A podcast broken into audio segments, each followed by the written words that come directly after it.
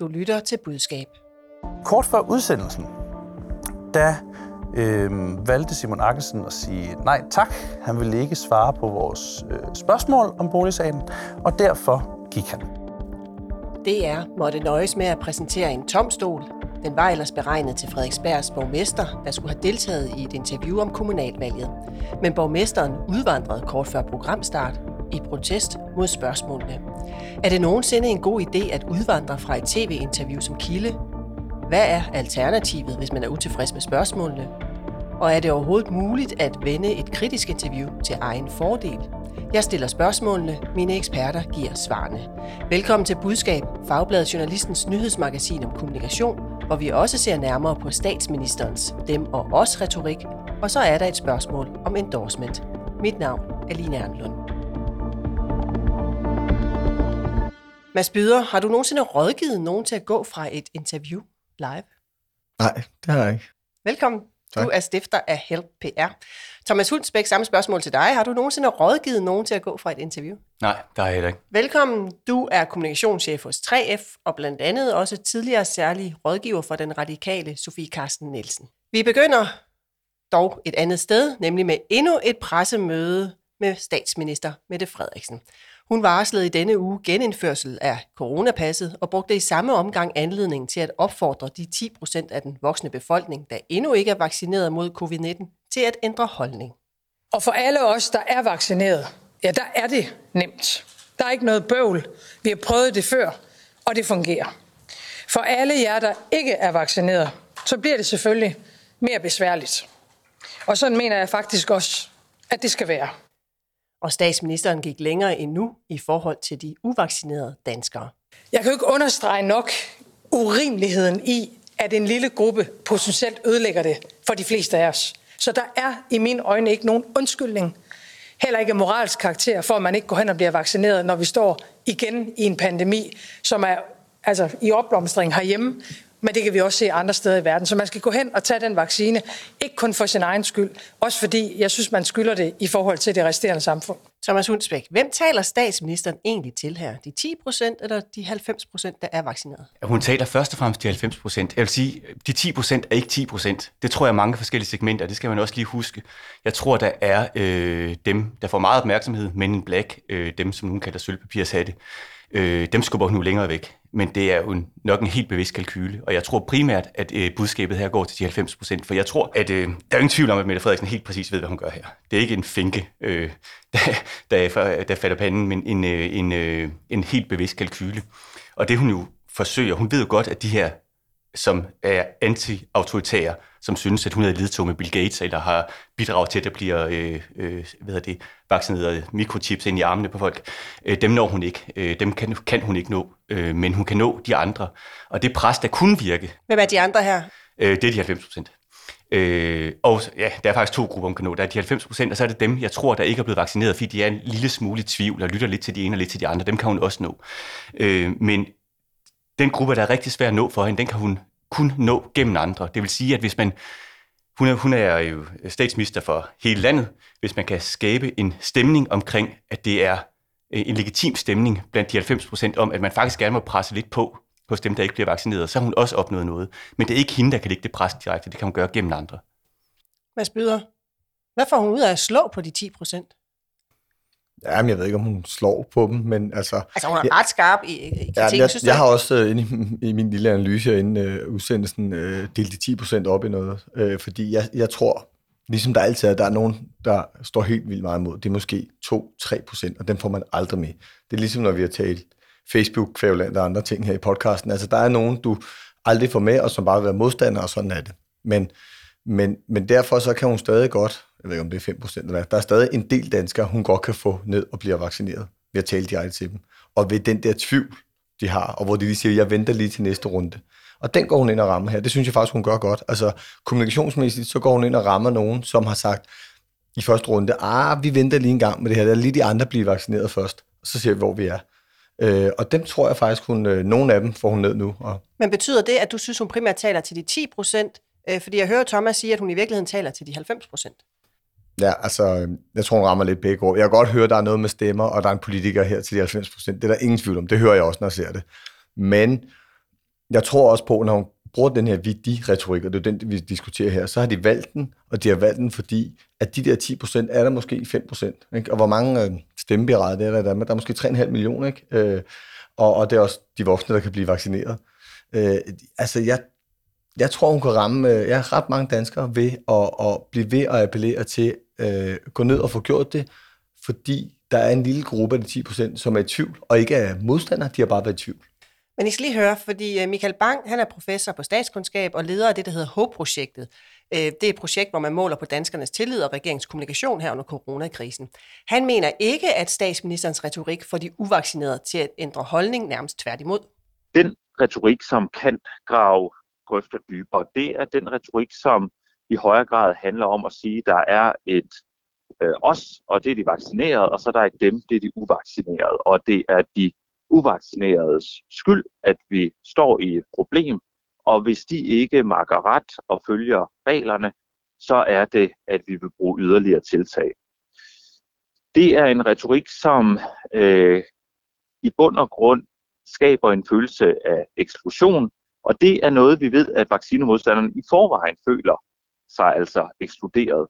Samtidig så ved vi også, at de har en lav tillid til sundhedsmyndighederne og til regeringen generelt.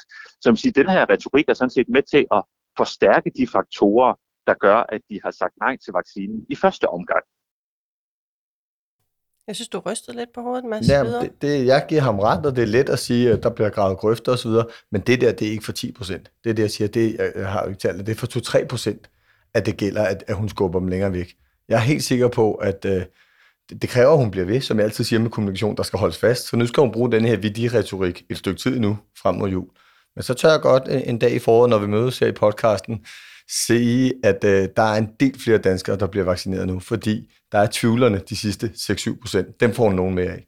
Faktum er jo faktisk, at under pressemødet, der gik flere tusinde ind og, og det tid, og de meldinger, man får fra regionerne, er også nu, at nu kommer der ligesom flere ind i denne her boks, der hedder, vi gerne vil vaccineres. Michael Bang mener dog, at det skyldes andre forhold øh, end kommunikationen, nemlig blandt øh, andet de stigende smittetal og udsigten til bøvl for de uvaccinerede. I skal lige høre, hvad han siger. Gennemførelse af coronapasset er noget, der i sig selv kan motivere. Det, at øh, det blev gjort klart, at man var øh, i risiko for at blive smittet, at vi har en epidemi i gang, det er også noget, der kan motivere. Og vi kunne se, at der var stigende søgning mod vaccinationscentrene i ugerne øh, op til, til pressemødet. Så det, der er det store spørgsmål, som vi aldrig nogensinde kan få svaret på, det er, ville der have været en endnu større søgning, og vil man få det endnu nemmere ved at øh, motivere folk til at blive vaccineret i det lange løb, hvis man havde fokuseret på de elementer, frem for at have taget den moralske, øh, den moralske løftede pegefinger frem. Thomas Hundsbæk, kan han ikke have ret i det, at det i virkeligheden er noget andet, nemlig bøvlet, der er årsaget til, at folk gerne vil vaccineres nu, og ikke en dem også retorik? Jo, men det bøvl i talesætter Mette Frederiksen jo også. Øh, så øh, måske, men det er jo ikke, øh, det er jo ikke afkoblet kommunikation. Han, han får det jo til at lyde som om her, at øh, det er på trods af hendes kommunikation. Jeg tror også, det er for i talsat bøvlet øh, fra landets overhoved, og også med til at, at lægge et pres på. Men jeg synes, det er vigtigt at sige her, at for Mette Frederiksen gør det ikke nogen forskel, om hun har en gruppe, hun slet ikke kan nå, eller nogen, hun overhovedet slet ikke kan nå. Altså den grøft bliver gravet dybere og gør jo ikke nogen forskel. Det er folk, som i forhold til hendes kommunikation er tabt på forhånd, dem han taler om her.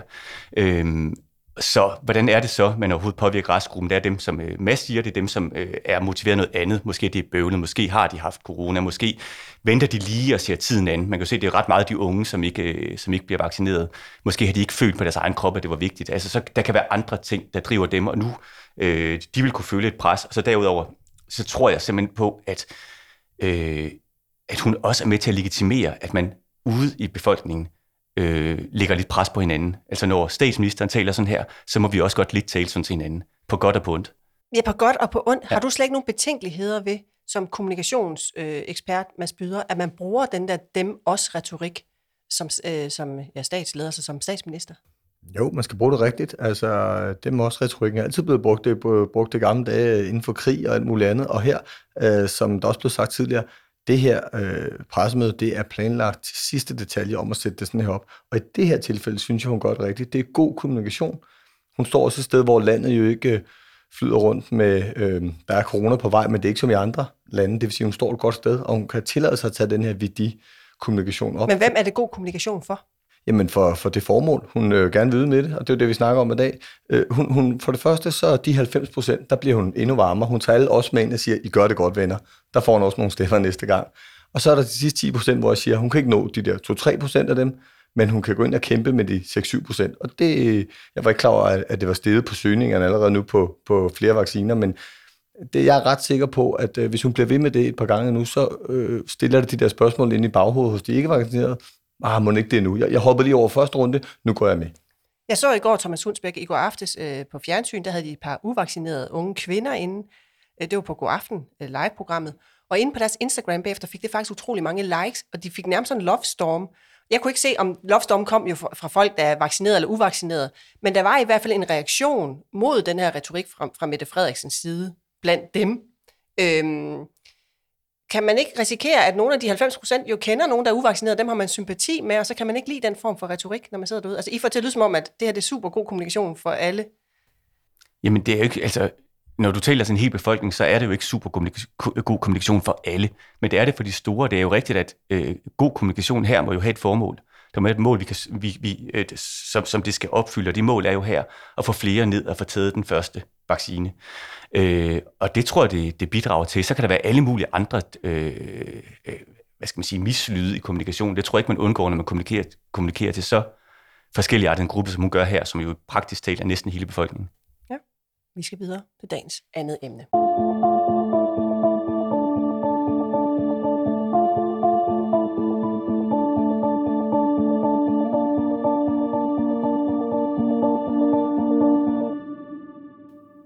Mads Byder og Thomas Hundsbæk, vi skal se lidt nærmere på et par historier, der er affødt af den igangværende kommunalvalgkamp. Første historie, den kunne man se på DR2 den øh, 4. November. Der kunne seerne opleve programmet Kommunekontoret udkomme uden den planlagte gæst. Det formidlede de så ved at lade verden bruge samme oplæg, som hvis nu gæsten ellers havde været der, og gæsten det var Simon Arkesen. Og derefter ville vi have drukket en lille smule kaffe, og så snakket lidt om en anden sag, som har skygget over hans valgkamp, nemlig boligsagen. Og øhm, kort før udsendelsen, da øhm, valgte Simon Akkelsen at sige nej tak. Han ville ikke svare på vores øh, spørgsmål om boligsagen, og derfor gik han. Og det er vi ærgerlige over, for vi ville rigtig gerne have lavet det interview, men det kommer altså ikke til at ske. Nej, Frederiksbergs konservative borgmester Simon Arkesen var inviteret i studiet for at tale om 112 års konservativt styre på Frederiksberg. Men verden vi altså også stille spørgsmål til borgmesterens boligsag, der har været detaljeret beskrevet i medierne. Jeg skal måske lige nævne, for en god ordens skyld, Simon Arkesen er ikke dømt for noget. Ombudsmanden har været inde i sagen, men ikke fundet anledning til kritik. Men medierne har ikke desto mindre interesseret sig meget for, at han i løbet af et par år tjente 16 millioner kroner skattefrit på, hvad der er blevet kritiseret for at være boligspekulation. Han siger selv, at han har været heldig på boligmarkedet. Uden Simon Arkesen som gæst, der valgte DR derfor at sende et par minutter med billeder fra Gudnåen og lægge lidt musik under i stedet for. Vi har her på Budskab forsøgt at få en kommentar fra Simon Arkesen om at gå fra det planlagte interview. Han er ikke vendt tilbage på vores henvendelse. DR's chefredaktør Thomas Falbe siger til os, at nu får I lige lidt fakta fra DR. Simon Arkesen-interviewet skulle have været optaget live on tape øh, onsdag aften og have varet cirka 10 minutter. Simon Arkesen blev forud for den mundtlige briefing varslet i en mail om, at interviewet også skulle handle om hans delvis turbulente periode op til valget, men journalisten brugte ikke ordet boligsag direkte. Og så var redaktionen meget overrasket over, at Simon Arkesen valgte at gå. Mads Byder, hvis nu du har stået der i DR-studiet, eller foyeren, eller hvor det her det nu er sket henne, med din kilde, Simon Arkesen, hvad vil du så have rådgivet ham til i det øjeblik, det går op for jer? Det skal også handle om boligsagen. Ja, så havde jeg rådgivet ham til at blive. Jeg tror godt, øh, jeg ved, hvor han står her, øh, og jeg synes også, der er noget, vi skal tage fat i, af i den pitch, som det hedder, hvor mediet DR har spurgt, har I lyst til at komme? Der har de jo ikke nævnt boligsagen. Det kan godt være, at de har nævnt den implicit, men de har ikke nævnt den. Så. Jeg vil lige høre, det har vi faktisk spurgt Thomas Falbe, chefredaktøren til. Vi får ja. lige et lille klip med ham om, hvad han siger om det. Det kunne man godt have gjort for at være mere præcis. Øh, så havde vi undgået øh, den polemik. Men igen, jeg fortsætter også, at øh, man som borgmester, der har haft sådan en sag, er klar over, at det vil man blive spurgt ind til umiddelbart før et valg. Hele interviewet handler om øh, de konservatives øh, mangeårige øh, magtposition, som måske står for fald på Frederiksberg, hvor en af årsagerne til, at det måske står for fald, er den sag, som Simon Arkesen har været ude i.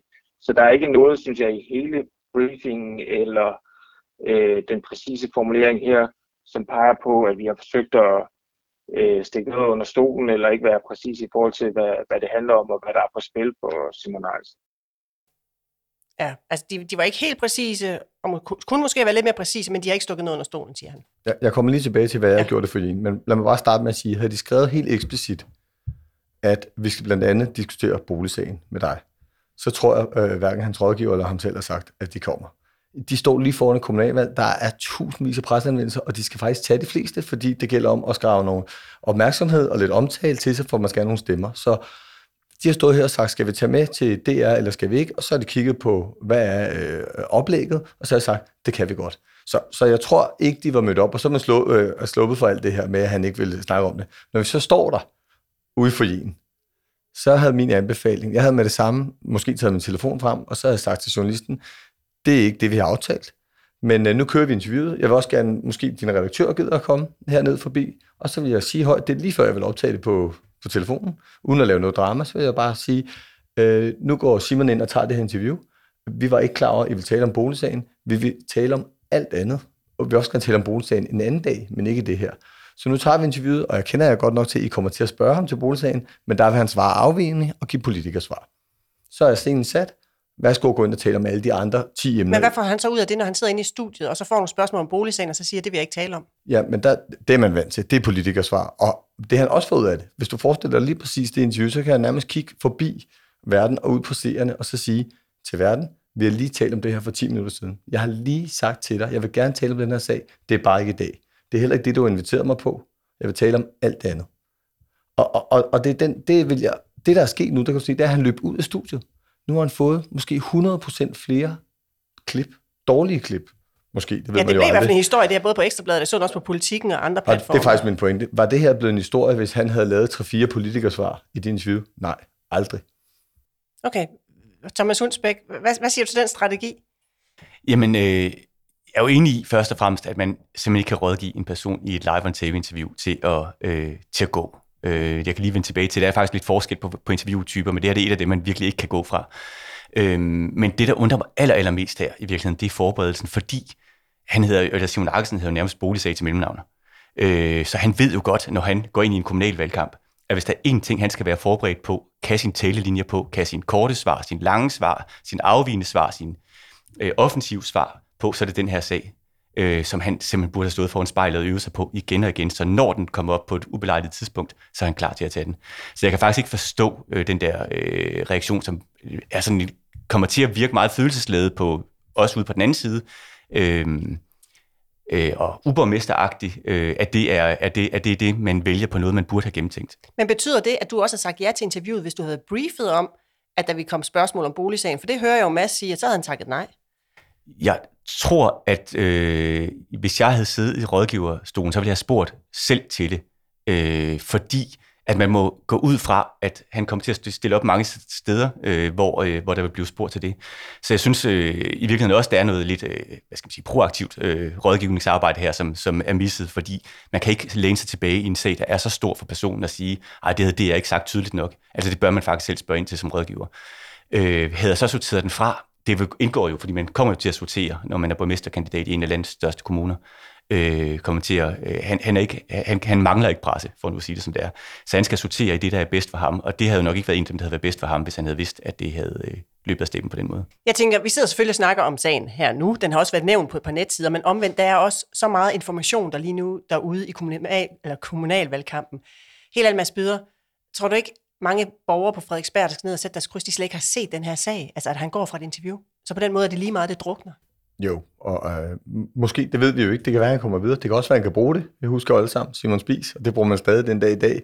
Altså, den her omtale, lige nu handler det om at få stemmer. Det kan være, hvis jeg var hans rådgiver, og man havde brugt det proaktivt nu, der er 5-6 dage til valget. Altså, hvorfor ikke tage det her op ud på de sociale medier og lægge op og sige, jeg gik for det her, men nu skal I høre hvorfor. Og så øh, kunne han forklare det, og måske score en masse stemmer på den konto. Det kan også være, at han skal lade være. Man kan ikke lige sige det for hoften, men, men altså, end of the day, så, så vil jeg bare sige, øh, som, som vi jo diskuterede, det med at løbe ud af studiet, det er en god idé. Der, der forestiller også, vi snakker lige om øh, Frederiksberg og konservative. Det står altså for det pæne, for det ordentlige, for det rigtige. Altså, og så flygter du fra et interview. Det, det er fuldstændig opposite, så den er ikke god. Men prøv at høre, det er altså ikke første gang, det er sket i Danmarks historie. Vi har været i arkivet, og det, det, kan man, det kan man more så meget over at gå i arkivet. Måske I husker den tidligere overborgmester i København, Frank Jensen, øh, i sidste kommunalvalgkamp i 2017, der udvandrede han fra et interview med TV2 Løje, det handlede om Amagerfældet. Øh, der skal ikke bygges mere end det, der blev aftalt for 25 år siden, og som i øvrigt blev aftalt med, med det radikale venstre og med Danmarks Naturfredningsforening. Men der er jo stor forskel. Jeg, jeg, jeg gider ikke, jeg gider ikke debattere mere med dig. Du kører lidt i ring, du kører i ring. Okay. Okay. Ja, og der er også den tidligere integrationsminister Birte Røn Hornbæk, der valgte tavsheden som sin strategi ovenpå en næse, hun havde fået af Lars Løkke Rasmussen. Har du tænkt dig at efterfølge den advarsel? Bliver du som minister? Bliver du som integrationsminister? Ja, og så var der den daværende sundhedsminister Bertel Hårder, der gik glip af sin risengrød, da han skulle bruge sin aften på et DR-interview om fedmeoperationer. Her et sammenklip. Spørg for satan. Okay, så spørg. ja. Jeg skal i teater for fanden. Jeg skal gå i teater. Kan du ikke forstå det? Vi kan så. Jeg er rasen. Jamen, Bertel Hårder, kun høre her. Og jeg håber, jeg får en undskyldning fra dig for, at jeg skal interviews om noget, jeg ikke aner noget om. Jeg fik at vide, mens jeg sad og spiste risengrød med min kone, at det skulle i fjernsyn. Ja, og vi kan jo så godt sidde og grine her. Jeg ved ikke, hvor ja. sjovt de tre personer synes, det var. Men Thomas Hundsbæk, vil du anbefale nogle af de her tre strategier? Altså tavsheden, eller den, hvor man bliver meget sur og går, eller, eller hvor man slet ikke dukker op, altså Simon Arkesen? Jamen, det, det er nu er det jo ret vilde eksempler, der kører her, og der er jo ingen af dem, der, der er vindersager for nogle af dem, der stiller op. Øhm, jeg vil sige, altså det med at undlade at svare eller gå for et interview, det kan du ikke gøre i det øjeblik, kameraet snurrer, og du står der. I live er det helt umuligt. Jeg kan nærmest ikke komme i tanke om en situation, der det vil være godt. Live on tape, lidt det samme, ikke? Øh, men hvad gør man så, hvis men, man men ikke kan lide spørgsmål, der men, kommer? Men, men grund til, at jeg tror, at nogle af politikerne falder i, øh, det en gang imellem, er, at jeg tror faktisk også, at de bliver rådgivet til ikke at svare på ting, når en journalist for en avis ringer. Altså når det citat, så bliver, eller hvis man skal aflevere øh, 18-20 sekunder til et tv-indslag, så får man jo papegøjerådgivning. Det er de her ord, du skal sige, og ikke andet. Øh, og så kan de sidde og gøre det igen og igen. Øh, og hvis man tager det med, den rådgivning med, ind i en interviewsituation, der er en helt anden, altså en live eller et langt interview, som det Bertel Hård, der står i, så kommer man jo fuldstændig til kort, og man kommer til at ligne en idiot. Og jeg tror faktisk, at nogle gange det er det, der er sket. Jeg har faktisk selv prøvet at rådgive en, øh, en øh, minister på et tidspunkt øh, til at øh, lave papegøjesvar. Så ændrede setupet sig fra for interviewet, og det blev et live interview i stedet for, og det så så dumt ud. Øh, så det der sker også, men der er jo faktisk lidt forskellige skala, alt efter hvad det er for en situation, man bliver ringet op i. Men hvad bliver... gør man så, når man så står der som Bertel Hård eller din minister, står i noget, der i virkeligheden bliver et længere interview? Jeg tror, Bertel Hård svaret i kvarters tid. Ja. Hvad gør man så, når man ikke kan lide spørgsmålene, og papagøjesvarene ikke rækker? Jamen altså, så, øh, altså, så må man øh, ændre strategi, eller virkeligheden kan man... Øh, altså hvis det er noget, man er fuldstændig øh, ikke klædt på til, så kan man jo stadig sige, at det var ikke det, vi aftalte. Jeg bliver nødt til at sætte mig ind i den her sag, inden jeg svarer på det, så kom til ring tilbage i morgen. Øh, det kan man jo godt sige. Så der, der er jo mange muligheder for, øh, for at ændre øh, præmissen, men hvis du sidder i et absolut live-interview, så, altså, så, så, øh, så bliver du nødt til at stå op. Altså, men det, der jo, det man nogle gange ser også, det er jo faktisk, at man bliver taget på sengen. Det tror jeg faktisk, Bertel Hård, der gør i sagen, vi hører her, øh, taler om sag, han overhovedet kender til. Øh, og, så, øh, og så er der altså, synes jeg heller ikke, der er en vej øh, udenom, eller øh, at være så, så udstolt, at man siger, ved du hvad, jeg kender faktisk ikke den her sag, jeg bliver nødt til at sætte mig ind i den. Det tror jeg godt, at publikum ude på den anden side kan forstå, at minister ikke forstår alt, hvad der foregår i hans ministerium, og alle politikker, og alle øh, sager, som en journalist måtte have lyst til at spørge til. Jeg sidder og får lyst til at spørge ind til det med papegøjesvar, men det tror jeg, det bliver et helt andet program, ja. fordi jeg tror, der vil sidde mange lytter derude og tænke, at de der papegøjesvar er mega irriterende, mm. og, og, og, kan faktisk ikke lide dem, men det tager vi på et andet tidspunkt. Mads Byder, afrundende. Hvad er dit bedste råd til, hvad man gør, når man står der, der kommer nogle spørgsmål, som man ikke kan lide, og som man måske heller ikke har forberedt sig på? Jamen, det er egentlig, øh, altså alt det her, øh, faktisk de her to indslag øh, med Bertel Hårder og med Lasse fra TV2, der interviewer Peter Røn, den bruger jeg i mine pressetræninger. Jeg bruger så også det, hvor Ove Christensen, han slår en journalist til et sportsinterview. Det er rigtigt, det, er, det bruger jeg så også i mit interviewtræning, okay, kan jeg men, men, men, men, men det, når vi kommer helt og skal afrunde helt på, på den træning, så er det faktisk, det handler om magtforholdet. Og der er jo det, nu er der også en masse journalister, der lytter med her, og der er også en masse kommunikationsfolk. Magtforholdet er helt vanvittigt, når man stiller sig der overfor, og en journalist, der enten tænder fra sin diktafon, og endnu værre bliver det, når det er et kamera selvfølgelig. Og vi kommer lys på, så er det endnu værre. Og, og det er det magtforhold, man ikke kan komme ud af. Ligegyldigt, om man jo faktisk er det samme sted, om begge parter vil gerne have et godt indslag og nogle gode svar ud af det, så sker der noget i det magtforhold. Og det er min bedste rådgivning, når jeg træner, det er jo, at man skal kunne sige fra. Man skal kunne sige, prøv at høre, det der er ikke det, vi har aftalt. Eller det der vil jeg meget gerne undersøge, som Thomas siger. Jeg kan undersøge det allerede i aften, og så kommer jeg tilbage. Og det, øh, det skal man kunne, og det forstår både journalisten, eller hvis de vælger at vise det i tv aften, så forstår seerne også godt, at man siger, jeg vil meget gerne komme til bunds i det, jeg har brug for at se tallene eller fakta, og så ringer jeg til jer.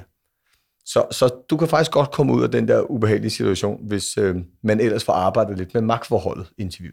Hermed lidt gratis rådgivning til Simon Arkesen. Jeg ved ikke, om han lytter med. Der er i hvert fald valg på tirsdag.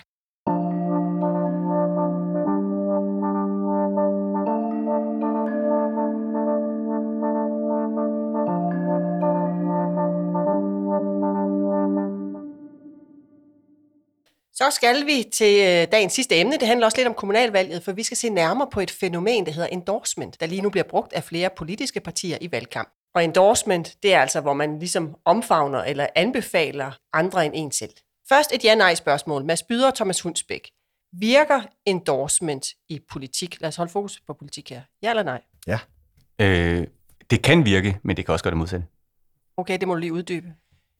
Altså hvis du, øh, hvis du øh, er i en rigtig god position øh, til at endorse, altså hvis du har en stor troværdighed, øh, hvis du øh, passer godt med den, du endorser, øh, så giver det rigtig meget mening. Hvis, øh, hvis øh, altså et absurd eksempel, hvis, men hvis en øh, bestyrelsesmedlem fra Mærsk ville øh, endorse Frank Aaen, ville det nok ikke være verdens bedste idé.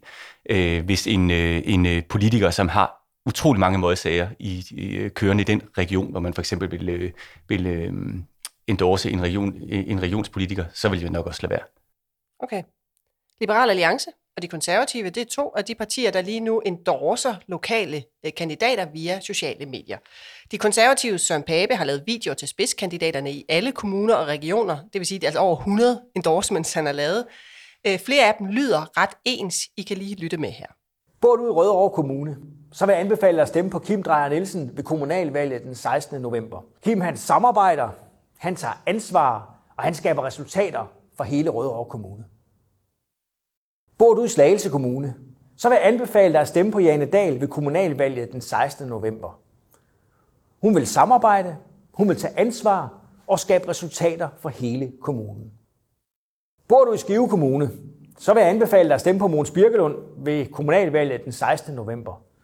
Måns han vil samarbejde, han vil tage ansvar, og han vil skabe resultater for hele Skive Kommune.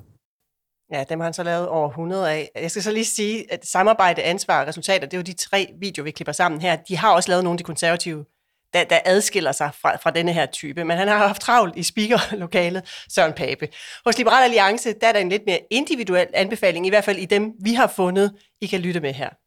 Vejle er en øh, veldrevet og succesfuld kommune, men det kan blive endnu bedre, hvis I stemmer Sten Byrhjel ind i byrådet. Han er spidskandidat for Liberal Alliance og har derudover ufattelig mange talenter ud over de politiske, blandt andet operasanger og meget andet. 16. november, der skal du genvælge Mikkel Dam til byrådet i Faxe Kommune. Han er en af de absolute superstjerner i Liberal Alliance, og jeg er utrolig stolt af ham. Han har gjort et fantastisk stykke arbejde de sidste fire år. Ja, Mads Byder, hvad virker egentlig bedst? Den sådan lidt mere individuelle eller metervaren, som vi hørte fra de konservatives? Søren ja, Pape. nu kan du høre Søren Pape, han er meget mere klar i spyttet, så det handler også om den, der siger det, og, og sikkert også den kommunikationsmedarbejder, der hjælper med at få det optaget. Øh, men jeg ved, hvad du spørger om. Jeg vil gerne, øh, øh, jeg, jeg bliver sikkert, øh, øh, I er sikkert uenige, men øh, det er også godt her på i studiet og derude, dem der lytter med. Jeg synes, den der meter var, og jeg er ikke konservativ, vil jeg skynde mig at sige, men jeg synes, det er rigtig godt tænkt. Og Hvorfor? Fordi at du kan targetere i dag med sociale medier. De små videoer der, det er klart, vi sad jo også og grine. Hvis jeg blev eksponeret for øh, fem forskellige videoer, øh, på, når jeg er på sociale medier, eller når jeg er inde på nettet, øh, så vil jeg også begynde at synes, ah, det er lige meget. Men du skal regne med, at det, man kan targetere i dag med kommunikation, det er, at den til Skive, den er kun Skive. Den i Rødovre, den rammer folk på Facebook og LinkedIn i Rødovre, og så videre. Og det vil sige, hvad gør konservativene her? De tager en, der er et rigtig godt sted for tiden, Søren Pape, fordi det hører også med i ligningen, som Thomas var inde på før. Han står et godt sted, han kan endorse. Jeg tror ikke, at Jacob øh, Ellemann øh, skulle have gjort det samme i år, vel? men sådan skifter tingene. Men Søren Pape, godt sted. Skal vi lave 100? Ja, det gør vi. Skal vi lave dem alle steder og targetere dem alle steder? Ja, det gør vi. Så jeg synes, det er godt gået, og jeg tror, det får effekt på valget. Jeg tror, konservativt får et rigtig godt valg. Vi skal lige høre de konservatives pressechef Philip Lauritsen, hvad han siger øh, om, hvorfor partiet har valgt at lave så mange enslydende videoer. Det er jo også det muligheds kunst, øhm, og øh, jeg tror, hvis du spurgte Søren Pape, så vil han gerne lave de her videoer med alle øh, de kandidater, som stiller op for det konservative folkeparti. Men tiden er jo selvfølgelig en begrænsning, og det er jo bare en ærlig sag, den her sammenhæng. Og der har vi så truffet den beslutning, at vi vil hellere sætte nogle gode værdier på de mennesker, som øh, står i spidsen ude i kommunerne, og så vil vi øh, fokusere tiden på, at han kommer ud og møder dem øh, i, i deres dagligdag og med de politiske sager, som de har i deres kommuner. Og så får man noget, noget presse og, og kan lave nogle sociale mediehistorier i den sammenhæng også. Uh, så, så det er der, den måde, vi har valgt at prioritere tiden på. Thomas Hulsbæk, er det en farlig prioritering? Nu taler vi jo om det her. Nej, det synes jeg ikke. Altså, jeg, øh, altså det, det allervigtigste, det er nu har, jeg troede faktisk, vi skulle til at være uenige nu her med, at men det er vi faktisk ikke. Øh, jeg synes, det er super godt. Det er godt, Søren Pape er den partileder, der har den største troværdighed overhovedet. Det skal man selvfølgelig bruge. Dernæst skal man huske, at kommunalpolitikere er faktisk ret ukendte, også blandt deres egne. Øh, det er faktisk kun borgmesteren, der er kendt og konservative, har kun borgmesterposter lige omkring København og Sorø. Øh, og øh, så de har, de har brug for Søren Pape øh, i et, et valg, hvor de står til at skal stå med frem øh, og er op mod borgmesterkandidater fra Venstre og Socialdemokratiet, som er mere kendte. Øh, så det er super godt set, og det er fuldstændig rigtigt, at man kan jo målrette det her så specifikt, at det kun bliver hørt af de folk, som, øh, som, som skal høre det. Så, så det kommer ikke til, det her fremstår latterligt, når du spiller øh, dem. Og hvis der var et mediekritisk øh, øh, program, som ligesom tog det op, så kunne man måske godt kritisere, hvor upersonligt det her er. Men sådan ville det bare ikke blive oplevet af lytteren. Og der er ikke nogen tvivl om, og det er, jo, det er jo noget, man har været brugt kommercielt og interesseorganisationer i politik i mange år, at hvis man øh, tager et budskab og gør det nærværende, gør det øh, identificerbart, gør det øh, tæt og geografisk på, hvor man er, så virker det bedre. Hvis man vil sælge sådan noget, hvis man læser øh, de der uaviser, så har det jo været brugt i 30 år, at man laver halvfabrikater og sender 101 næsten færdige artikler ud, så kan man lokalt sidde og siger den færdig, finde en lokal case, en lokal politiker, en lokal gammel, hvis det er ældresagen derude med noget, og så kan man få det til at se ud som, det her det er noget, der er øh, fundet, lavet lige i din kommune, lige tæt på dig. Øh, det er jo knep, der har været brugt altid, og det virker selvfølgelig også i politik. Men, men man kan jo komme i problemer med det, Mads Byder. Så kigger jeg på dig, ikke? fordi øh, hvis man går ind på journalisten, Fagbladet Journalistens hjemmeside, så kan man søge sig frem til, at for fem år siden, der var du faktisk hovedperson i en kritisk historie om dit bureau, Øh, I havde sendt 100 pressemeddelelser ud for en kunde, nemlig Rema 1000, hvor mange lokale købmænd så var kommet med enslydende citater, og det var der så en uh, ugebladsredaktør, tror jeg det var, som var, var utilfreds med, at de her to lokale købmænd jo så faktisk sagde det samme identiske citat. Det kom der en kritisk historie ud af. Øh, du forsvarede øh, citaterne, fordi de individuelt var godkendt af de lokale købmænd, men du ændrede så også metode efterfølgende, altså i det her medievarekommunikation. Hvorfor ændrede du metode? Jamen, det var fordi, jeg sad også i, i PR-bestyrelsen sammen med Christian Schultz på det tidspunkt, kan jeg huske også var med i et interview, og det var helt fair, at øh, vi fik selvfølgelig godkendt alle citater, så samtlige købmænd havde fået deres eget citat på mail, og havde så godkendt det. Og vi har bare taget det, der var øh, mest øh, enslydende og var det bedste. Og det kan jeg godt se, nej, det dur ikke. Øh, og i dag, vi laver masser af det, der hedder lokal udrulling. Det er noget af det, der giver allerstørst PR-effekt. Vi har faktisk rigtig stort held med det. Men i dag, apropos tiden, som øh, pressechefen også sagde for konservativ, nu ringer vi så, om det er købmand eller bilforhandlere eller hvad det er, nu ringer vi ud til hver enkelt og får et individuelt interview for hver. Men det tager jo tre dage, hvis vi nu skal ringe til 100, hvor det andet, det tog øh, tre minutter. Øh, men var det på grund af kritikken? Altså det der med, at du ikke vil risikere at havne i en kritisk historie, der fik dig til at ændre adfærd? Eller, eller Nej, procedurer, det, eller er det fordi, du faktisk mener, at metervaren øh, ikke dur? Jamen det, der, faktisk øh, kan du ikke helt sammenligne det med den her endorsement-sag på video, så lad mig bare lige øh, starte med at sige, når det er pressecitater, så var der faktisk en point i, at den går ikke at have den her citerede person, og så dublere ham eller hende op i 100. Selvom de har godkendt det, så, så får det ikke den der individualitet, der skal til. Det diskuterer jeg også med Kristen, kan jeg huske dengang, og derfor ændrede vi metode. Og i dag siger vi til en kunde, vi kan stadig få det til at fungere, men vi skal bruge tre dage og ikke øh, en halv dag. Det, det er helt normalt. Og Rema 1000 er forresten meget mindre lokal PR i dag, hvis du har set det. Nå, den anden del af det, det er jo så, øh, som, som jeg også synes er vigtigt, når, når, når du laver et, øh, et link over til den her video-endorsement, det er noget helt andet. Det er et andet redskab, man ikke havde på samme måde den dag. Og, og de gør intet galt. Det gør jeg. Det gør de intet galt, de her, at de har lavet de her, vi lige har hørt med Søren, og så targeterer dem ud til hele landet. Det er super godt. Har du nogle betænkeligheder, Thomas Hundsbæk, ved metervare kommunikation i endorsement? Øh, altså det er, det skal være, øh, altså målretningen er vigtig. Altså så, så man ikke, for at sige det som det er, bliver afsløret i at lave metervarekommunikation. Hvis man ser øh, øh, den samme øh, historie med forskellige afsender, øh, på fire-fem forskellige steder, man går ind, så har man jo afsløret. Men har man så ikke også lavet noget kommunikation, der er dårlig kommunikation, hvis Jamen, Jamen, ligesom jamen, ikke kan tåle at komme frem til offentligheden?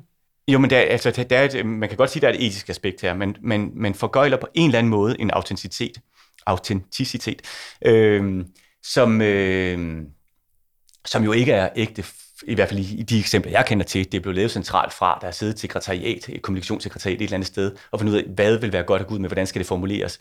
Og så udfylder man nogle blanks tit, som, som, de, som de lokale selv kan udfylde, så man, man netop undgår det her med, at de bliver fuldstændig ens. Og der rent faktisk måske kan skrives øh, et eller andet ind om håndboldhallen øh, hen på Havervej, eller hvad ved jeg. Ikke? Øhm, men, men det, er, undskyld, det er jo også derfor med videoformatet. Jeg, jeg synes, det er en super interessant snak der, når vi snakker om, om videoformater og valget her om lidt. Vi grinte alle tre, Mm. da du spiller tre af Søren Papes i træk. Ja.